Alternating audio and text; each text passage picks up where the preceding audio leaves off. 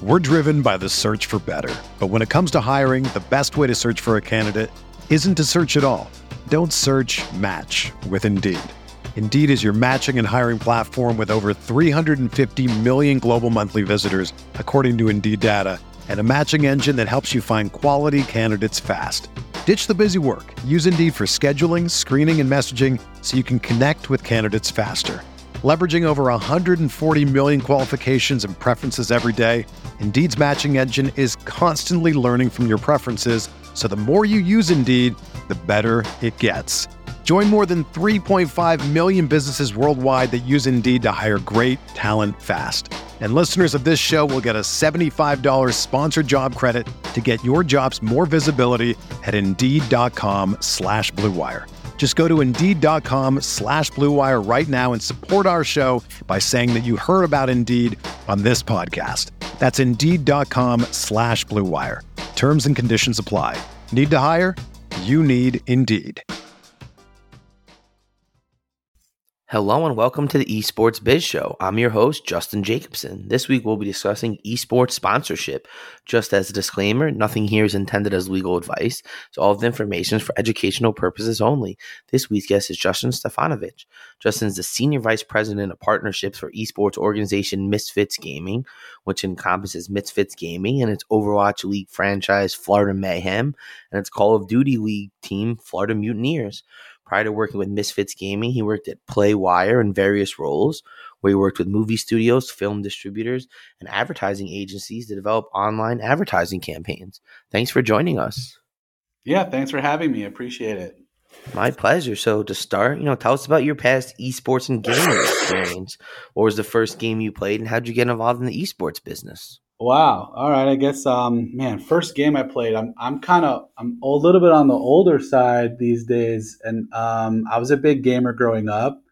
Um, you know, I liked all the typical classics and Zelda and Super Mario Brothers and stuff. But um, I was talking to a friend the other day. I remember like Revenge of Shinobi was just a fun, such a fun game I played growing up, and I actually beat it once. So I'd have to say that was probably like my favorite game that really got me into like gaming more versus my first game I ever played. So um, discuss my past esports and gaming experience. So yeah, before esports, I was in the gaming industry on the advertising side at Playwire. Playwire was a company that specialized in online uh, display and video advertising, and we owned and operated a bunch of websites. We ended up building a video player that worked really well in some unique environments online. And what I mean by that is if you've ever played a game on Steam or if you've ever launched BattleNet, you have you have a you have a client that you open. Well, our video player worked in that client in a, back in the day when that wasn't common. So we ended up repping a lot of game publishers' inventory online, and it was my job to sell that inventory to brands trying to reach gamers. So Uh, so yeah, did that for a very long time, uh, ten plus years, and then had a chance to move over to Misfits with esports. And that was almost four years ago now. Um, and yeah, saw, saw kind of a shift where things were going and wanted to be in this space. Amazing. So it's, it's interesting how you were able to kind of take working on this more advertising side and kind of come over to work with Misfits Gaming. And tell us a little about, you know, your role with them. What do you do and what's some of the stuff you're working on for the team? Yeah, sure. So um, my role basically is S V P of Partnerships of Misfits Gaming Group. I tend to specialize on more of our traditional esports assets, teams, um, content creators that fall under specific teams and things like that, influencers. And my job really is to find brands that want to connect with our fans and our gaming audience and create uh, campaigns and partnerships that'll allow them to fulfill their initiatives in reaching those audiences. So um, I got a chance to come up with some really fun ideas, work with our marketing team on, on how we can t- leverage and take advantage of certain things that we have going on, um, and really put together an advertising program for our partners that helps them reach this hard to reach audience, really. amazing. So, you know, in the show, we previously looked at esports sponsorship from a brand side. So how does it kind of work from a team perspective? How do you determine which brands you target to work with, and do, pan- do brands kind of pitch you to work with the team? A little bit here and there. More often or not, we're reaching out to brands. There there are the occasional brands reach out to us. Um, I would say more of our bigger brands are the ones that we're going after. And then there have there have been some brands here and there that reach out and say, "Hey, we want to get involved somehow. What can we do?" Um, and and really, it's it's I guess we just look to see like what could be a good fit. What are other what are other brands maybe that are competitors that might be in this space? If you see that like you know a lot of brands that compete for market share are looking to see what other are, what each other are doing. So if we might see a brand in a space, we might go to their competitor and say, "Hey, these guys are in esports. Would love to talk to you and see what your esports angle is. Do you have any initiatives in esports?" Or happy to just educate your team. You know, here's our background. Our our partnerships team is very knowledgeable. Myself, my boss, uh, former counterpart, who's now my boss, Voss in the U K, and my C R O, Lagan. We all have a really extensive background in partnerships and marketing and advertising. So we're able to walk brands through on what sort of value there is um, in reaching gamers. So um, you get a chance to do that. And, and really, I mean, any brand could be a fit as long as they're kind of thinking on like, "Hey, I want to tap into this audience somehow." So uh, we definitely look at brands, though, that have a lot of the same core pillars as us. We try to work with brands that fit our narrative a little bit. Um, so we kind of look for that, too. But for the most part, Uh, most brands are, are fair game for us. Interesting. I think, you know, that you mentioned that not only would you maybe target a brand that just expanded into it, but a competitor of them, and kind of be like, "Hey, Miller Lite, Bud Light just did this big activation with this team. Maybe you should get involved because they're kind of gaining market share." And I think that's kind of an interesting angle where it's not just, "Oh, hey, we see you're activating and it work with us," to a team that, you know, a brand that came in. You're looking at ones who are outside the space to almost let them know, "Hey, look, your competitor's here. Why aren't you?" Yep. Pretty much. Yeah. I mean, that's a lot of times, a lot of these brands are already doing that. And it's, we just provide another avenue for them to reach a certain audience. And what we like to explain to them, like, if you're establishing a connection with the gaming audience now, it's going to pay dividends down the road in the future. A lot of the people they're targeting now, maybe they're seventeen, eighteen, nineteen, or twenty, twenty-one, whatever age they are. Uh, if you establish a sense of value and connection with that audience now, that when they are in their twenty-seven, twenty, twenty-nine, thirty purchasing age, have purchasing power, have more disposable income, they're going to work with the brands that there's an affinity with, that they grew up seeing, uh, being around, you know, having a sense of they got me, that like that brand understands me type of type of approach. You're going to be more likely as a consumer to work with those or spend with those brands than others. So I just try to tell brands that you don't want to miss out on opportunity to reach this very hard to reach audience. It's not like this sixteen to thirty year old person is, Um, you know, they have ad blockers forever. Um, they don't have cable T V. They don't have magazine subscriptions. Like what a lot of these old ways to reaching their audience was doesn't work anymore for these marketers. They have to figure out different ways to reach them. So that's hopefully where we can come in and help guide them in making those decisions and, and how to reach our audiences. Absolutely. And I think that, you know, the buzzword that everyone talks about is authenticity. And I think that you kind of like touched on it where it's like these people, you know, the consumers have grown up with this brand. They get me. Like I want to go to HyperX over, you know, another brand because it's by gamers for gamers and they, you know, have all different games and such cool marketing. And it's like, you know them. And I think that, you know, that's probably one of the, you know, most interesting things about it. Yeah, I mean, uh, authenticity is also, you know, a buzzword. Clearly, people want it. And I think that's just because a really great example is the backlash Valkyrie got for her um, her Reflect product, that blue light, you know, saving cream, versus when Addison Rae, they just rebranded and stuck her on it. There wasn't much of a backlash. And that's because I think gamers are very savvy consumers. They're used to doing research online. Gamers find out a lot of information. Gamers finding out leaks and when the game's coming out and who made what and look at this skin here and this trademark's published for this team there. This they're going to have a team soon. Like they they they're they're known to find those things out. So the gaming audience is very savvy, and I think if you're not authentic, they're going to find out really quick.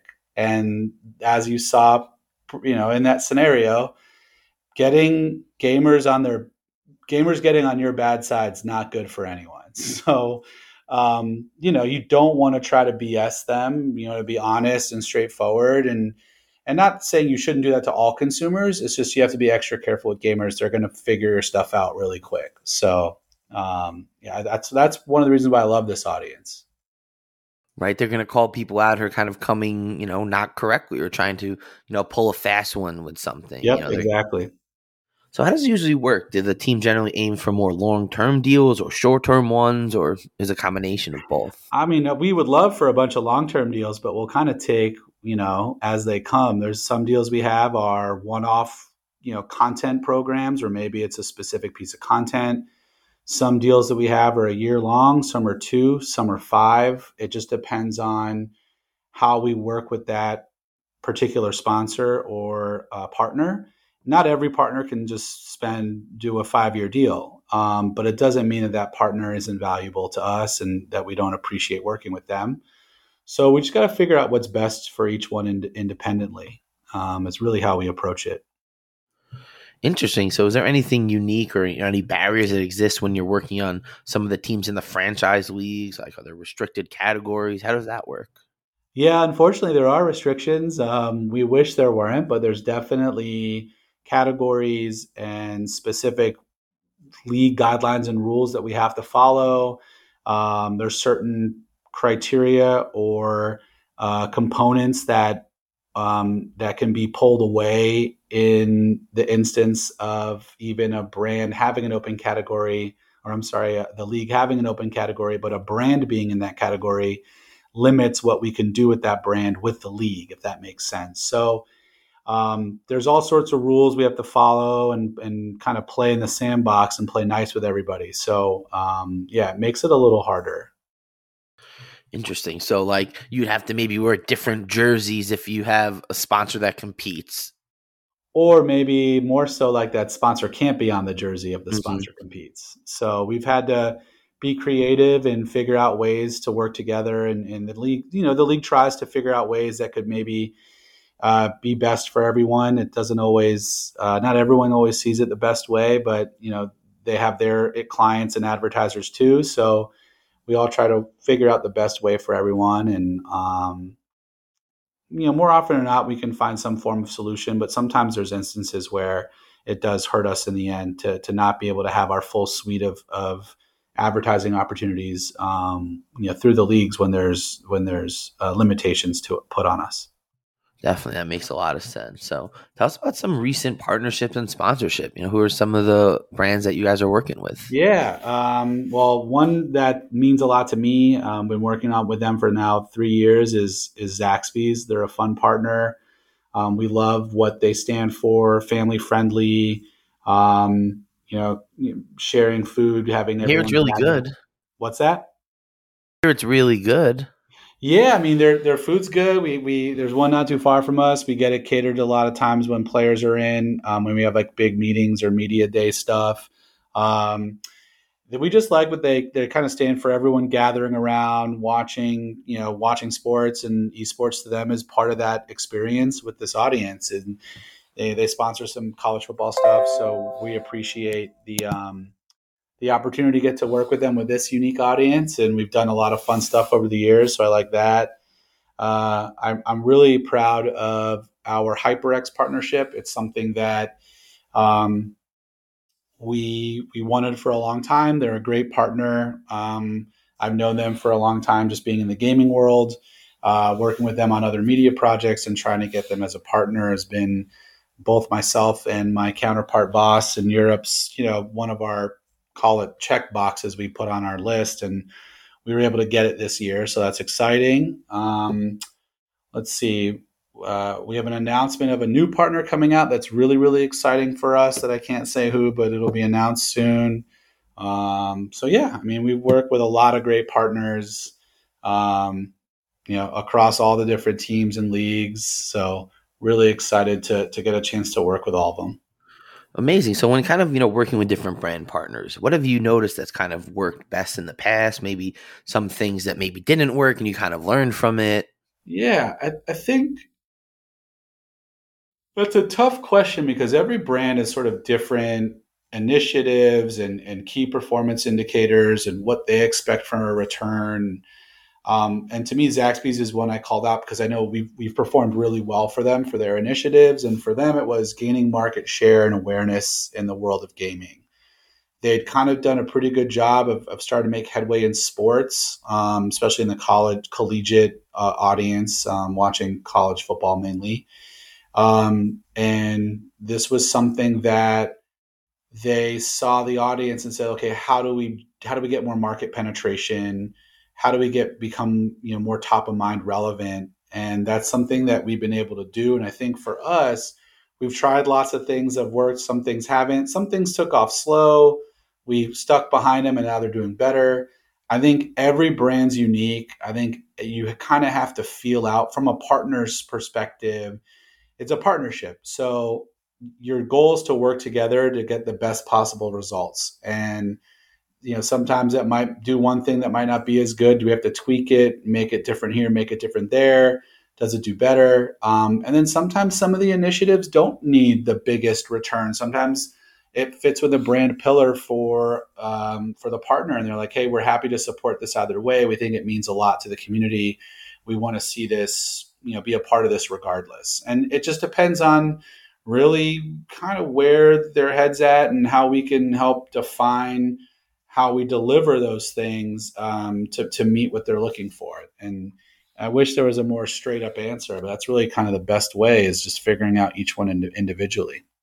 Definitely. I mean, I think that's, you know, kind of the idea of this stuff is something that you realize, like every brand has different indicators of success, different goals, different platforms that they value, whether it's getting YouTube views or Instagram views or TikTok views, or some don't even want any of those. So it's, you know, kind of as you're mentioning, it's kind of a tailored approach where each brand, each company is trying to do something different. So you have to kind of, you know, make it towards what they're looking for. Exactly. Yep. So, you know, in your experience, are there any minimum metrics or kind of level of notoriety needed for potential sponsorship, or, you know, teams of all different sizes have the ability to work with most brands?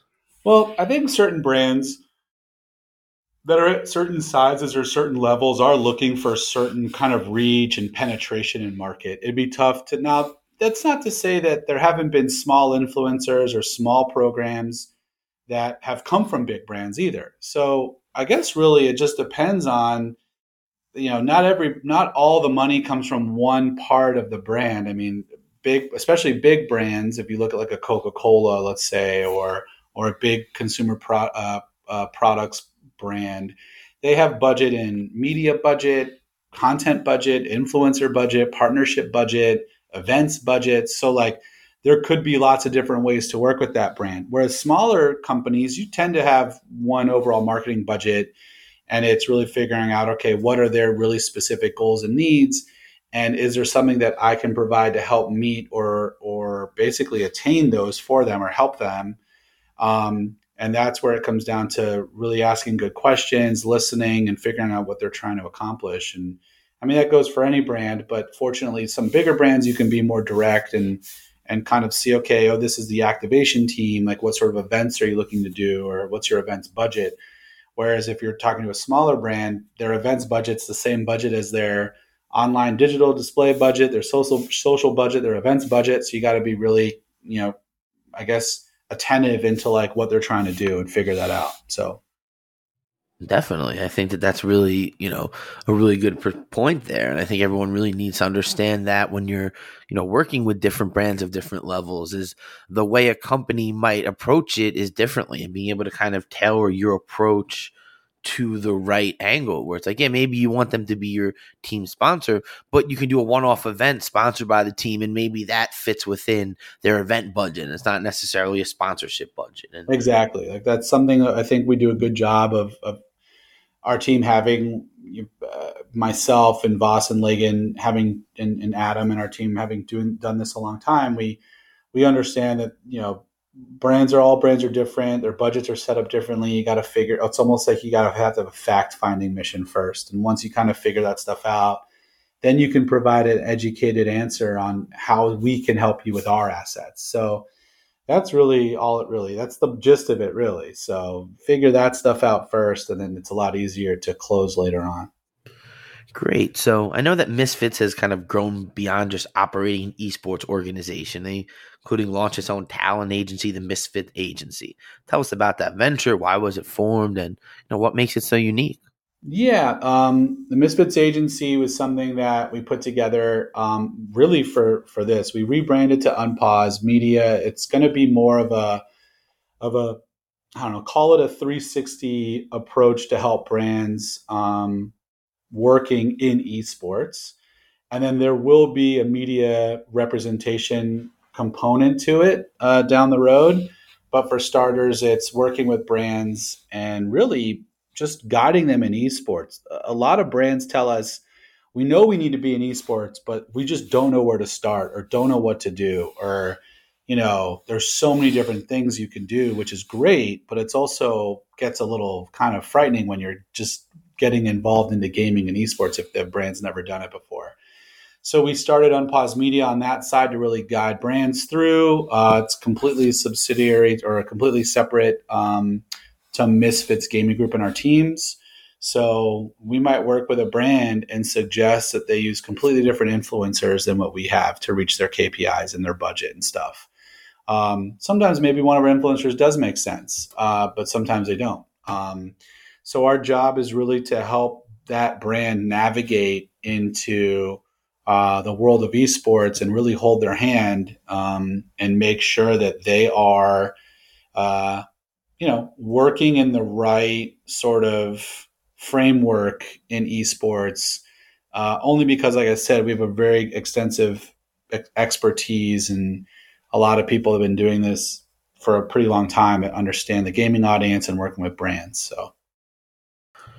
Interesting. So do you think this is going to be a new trend that we'll see more teams kind of, you know, yeah, taking I think a this lot way? Really have, I mean, a lot already have it. Um, some have kind of merged and, and sold assets off, and some have expanded on it and hired people there. But a lot of teams actually do have some form of, of content creation agency, helping brands sort of navigate esports um, from a strategic role um, than just the team themselves. So that already exists. Do you think this is positive for the esports talent representation and just, you know, working with the talent themselves? Um, talent wise, I don't know. We'll see. I think there's a lot of great talent representation arms, and I think teams are starting to realize that they have the means to work with talent more closely on stuff that might, that might be outside of just with their team. And how do they help bring those deals and opportunities to the talent um, using their connections and their and their current kind of um, market credibility. Um, you know, how do they bring those deals to influencers directly? I mean, a lot of teams already have deals that yeah, that they I want to say sell their influencer directly, but direct but there's deliverables built in that they work directly with their influencers to fulfill. And it's just something, okay, well, moving forward, if we represent a talent, let's say, or put it on not the team themselves, but this other agency, does it make sense to, okay, they're signed to Misfits, but if it's something doesn't need to be Misfits branded, like it's not like we need to have this be a Misfits thing, can we still work with the ta- the talent and the brand and the brand to put something together that makes sense? So uh, that's where I kind of think that stems from. Interesting. Yeah, I definitely have noticed the trend of other teams kind of doing this. Um, I don't know if it's the Tfue fix, you know, kind of figuring out some of the issues that kind of came along with that issue, but it's definitely going to be interesting to see how this, you know, benefits the talent and, you know, how the teams are able to kind of leverage some of these existing relationships for, you know, players that might not even be on their team, because I think that's a really interesting angle where now you can maybe get to a huge influencer who maybe isn't signed to a team at all. Yeah, I think there's gonna. I think that's one thing where we're seeing where we're seeing a shift where a lot of these big influencers don't necessarily need a, need to be part of an esports org per se, whereas a long time ago they kind of did from a reach and infrastructure standpoint, or maybe they were big on one platform but not anywhere else. And now you're seeing a lot of tools and opportunities come out that are directly to influencers um, that. They don't have to be with a team and get it. So I think there's a certain type of influencer that, that you can do that with and find the right person and someone who's big enough. And then there's instances where maybe you do need to work with a team where it might be a little more efficient to get access to multiple influencers um, versus one. So it all really depends on what the client or advertiser is really looking for, what's the best fit um, for them, and, and really doing right by them is is, is the... is the key. And, and and on the talent side, if you're representing talent, obviously they're your client too. So doing what's right by your client as well. So absolutely. So do you have any advice for any teams that are maybe looking to work with any brand partners? Um, there's really no secret. I think like, uh, I mean, the advice is just reach out. I mean, use whatever resources you can. Um, LinkedIn, Is, is a pretty good place to start. Twitter. Um, I mean, I've gotten meetings just by hitting people up and saying, hey, we'd love to talk, and our, some of our guys use your stuff, and can we get a meeting? Um, you know, so, uh, you know, just reach out. And if people are in sales, they get it. You know, getting partnerships is just like any sales. You have to get enough in front of enough people. You're going to get a bunch of no's and you'll get one or two yeses. So, Uh, it's kind of the same game in, in any sort of sales approach. What about from the other side? What are any advice for any brands trying to work with any esports teams and organizations? Yeah, I would say if you're looking to work with esports teams, do your due diligence, um, reach out, ask for meetings, talk to them. You know, say, I'd love to get a meeting with your marketing team or ad or sales team or partnerships team. Um, and, you know, ask them the questions you want. Really ping them on, you know, what they stand for, what they're looking to do, how do they provide value, how do they prove that they're doing what they say they're doing is a big thing that we see a lot of brands ask, like, how are we tracking all this stuff? And um, that's something we we pride ourselves on, using a lot of third-party services to track inventory and, and, and impressions for us, for brands. So things like that, I think it's important for the brands to ask. And if you want to get involved in esports, there's no shortage of of of organizations and teams that are looking for brands. So, um, yeah, reach out. Do you think that, you know, a brand needs to have some knowledge of the space, or you, you, teams can work with people that have no real background or just want to get into it? We've worked with teams that have no real, or we've worked with brands that have no real background that want to get into it. We have done that. We, and then we've, and I would say, uh, fortunately, we have a very supportive, strong, Um, team that has a lot of that has a lot of components that we can provide data analysis and market research and and you know help brands make decisions on where to be, and and there's been times where we provide all that and they're not ready, or maybe we're not the right fit still and they still go into esports, but it's not with us, or maybe they're they're like, hey, you know what, we can't figure out what we're going to do, so we're going to take our time, and and that's fine too. Um, you know, so I think there's there's you know. a lot of ways that brands can get involved. Um, it's just really going to come down to what makes the most sense for everybody, and how do we figure that out? Absolutely. So kind of bringing this towards the end, what advice do you have for anyone who's trying to work in the esports business, you know, kind of coming up and trying to get involved, maybe a big organization like Misfits, or just, you know, any angle? I would say, yeah, do your due diligence, find out who different people are within um, departments that you're interested in. Esports, just like any other job, has all sorts of jobs and departments. Um, you know, teams that are in the leagues that we're in and compete we're in have have accounting and marketing and H R and sales and partnerships and graphic design and all sorts of jobs that are your everyday jobs. So you don't have to be a talent influencer manager or a competitive coach to get involved into esports. So um, find out what, you know, what positions are there, apply for them, reach out to people on LinkedIn, reach out to people on Twitter. I always say, just put your, put yourself out there um, and, you know, keep trying. It's a, it's a lot of people in, in esports are teams where multiple people wear multiple hats. So they're busy. They might see your stuff and not respond right away, but, you know, keep at it. Um, you know, we're always looking for good people to join the, the world of esports. Definitely. So that's some amazing advice. So what's your favorite part about working in esports and gaming? Man, I mean, from, from my job, I, I really love the creativity we get to have to coming up with really cool ways to integrate. We're going to roll out a really cool program with one of our new uh, sports nutrition partners that I think will be really fun for fans. Um, yeah, just getting able to really like come up with fun, interactive, engaging ways that we can reach our audience and deliver the brand's messaging. So I, that's one of the things I love most about at least my my my type of role um, in esports. Awesome. So kind of bring this all to the conclusion. What's the future for Misfits Gaming and its franchise leagues teams?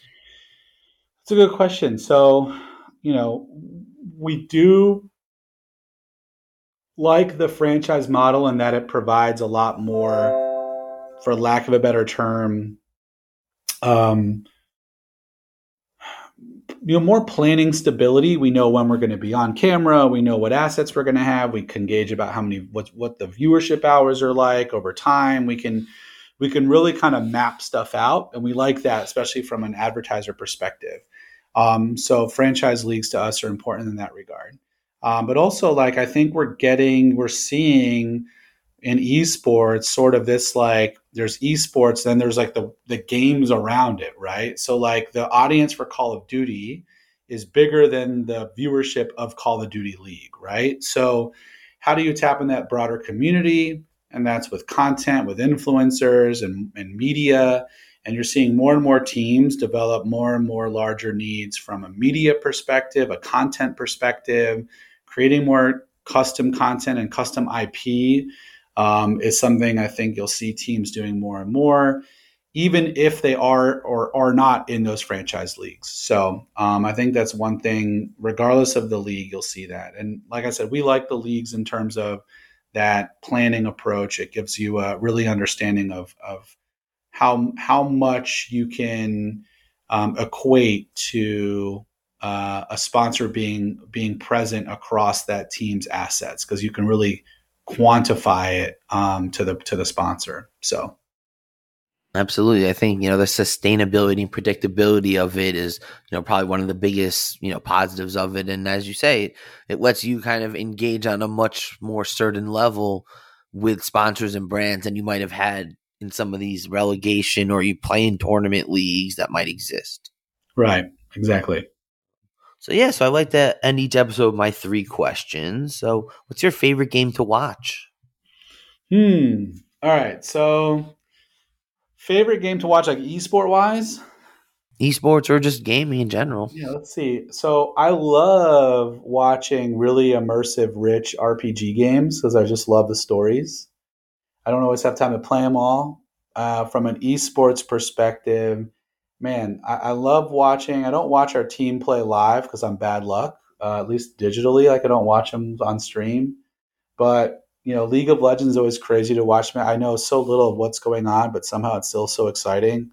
Um, and then it's, and I always say also, it's really hard to beat the on the edge of your seat anticipation of a Call of Duty League um you know, map count tied up two two and your S and D is tied up five five in your final round and basically, you know, next round wins the whole thing. That's a very, that's a very on the edge of your seat experience. And it really does make for exciting entertainment. So those would be my favorites to watch. Amazing. So what's your favorite games to play? Man, let's see. I don't get to play many games these days, but between work, I got two little kids, so we don't play that many games. Um, yeah, you know what? I would say that I'm still real big. I, I love playing sports games growing up, and that's the one like cr- real quick, easy game. It doesn't require me to like to get sucked into the story, and I can play real quick and hop on and off, and I don't have to like really remember or know what's going on. Um, so I'd say like right now that would be the the um, the extent of my gameplay these days. Awesome. Definitely a big sports game fan myself. So last one. So who's your favorite video game character? Mario, Ooh. Luigi, Pikachu. Video game. Favorite game character. Man, that's tough. There's so many. That's also one of the reasons I love the world of gaming. I love all these such rich and iconic I Ps and how cool a lot of these, you know, these whole worlds that have been developed are. Um, man, I don't know. Favorite video game character. Um... You know, I guess I'd have to say that, I mean, not that I know much about the character because it's been so long since I played it, but man, I guess I was like a huge ninja fan growing up. So like I loved like Revenge of Shinobi and those games and Ninja Gaiden and stuff like that. So like those would have to be like my favorite characters in general. I don't know if I have like a favorite single character. Okay, awesome. So, you know, this was amazing. Thank you so much for joining us. Tell everybody where they can connect with you. Uh, yeah, um, you know, Big J Steph on Twitter, Justin Stefanovich on LinkedIn. Those are usually the two best places to find me and get in touch with me for esports stuff or gaming stuff. So, um, yeah. And check them, you know, check Misfits Gaming, follow them on all platforms. They have some amazing stuff going on. Always been a big fan of the logo and even the name. So, you know, thanks everybody again for tuning in. Make sure to follow me on Twitter, Justin J Esq, and check Apple Podcasts for all our past episodes. Whether you're a world-class athlete or a podcaster like me, we all understand the importance of mental and physical well-being and proper recovery for top-notch performance. That's why I'm excited that Unified Healing is sponsoring this podcast. Unified Healing is a new and super innovative global network of wellness centers powered by Energy Enhancement System, or E E System. If you haven't heard of the E E System, you'll want to listen up. This technology promotes wellness, deep relaxation, purification, and rejuvenation. At hundreds of locations across the globe, access to a center is easy and affordable. Interested in experiencing the E E System technology for yourself? Go to unified healing dot com slash blue wire to learn more and find a center near you.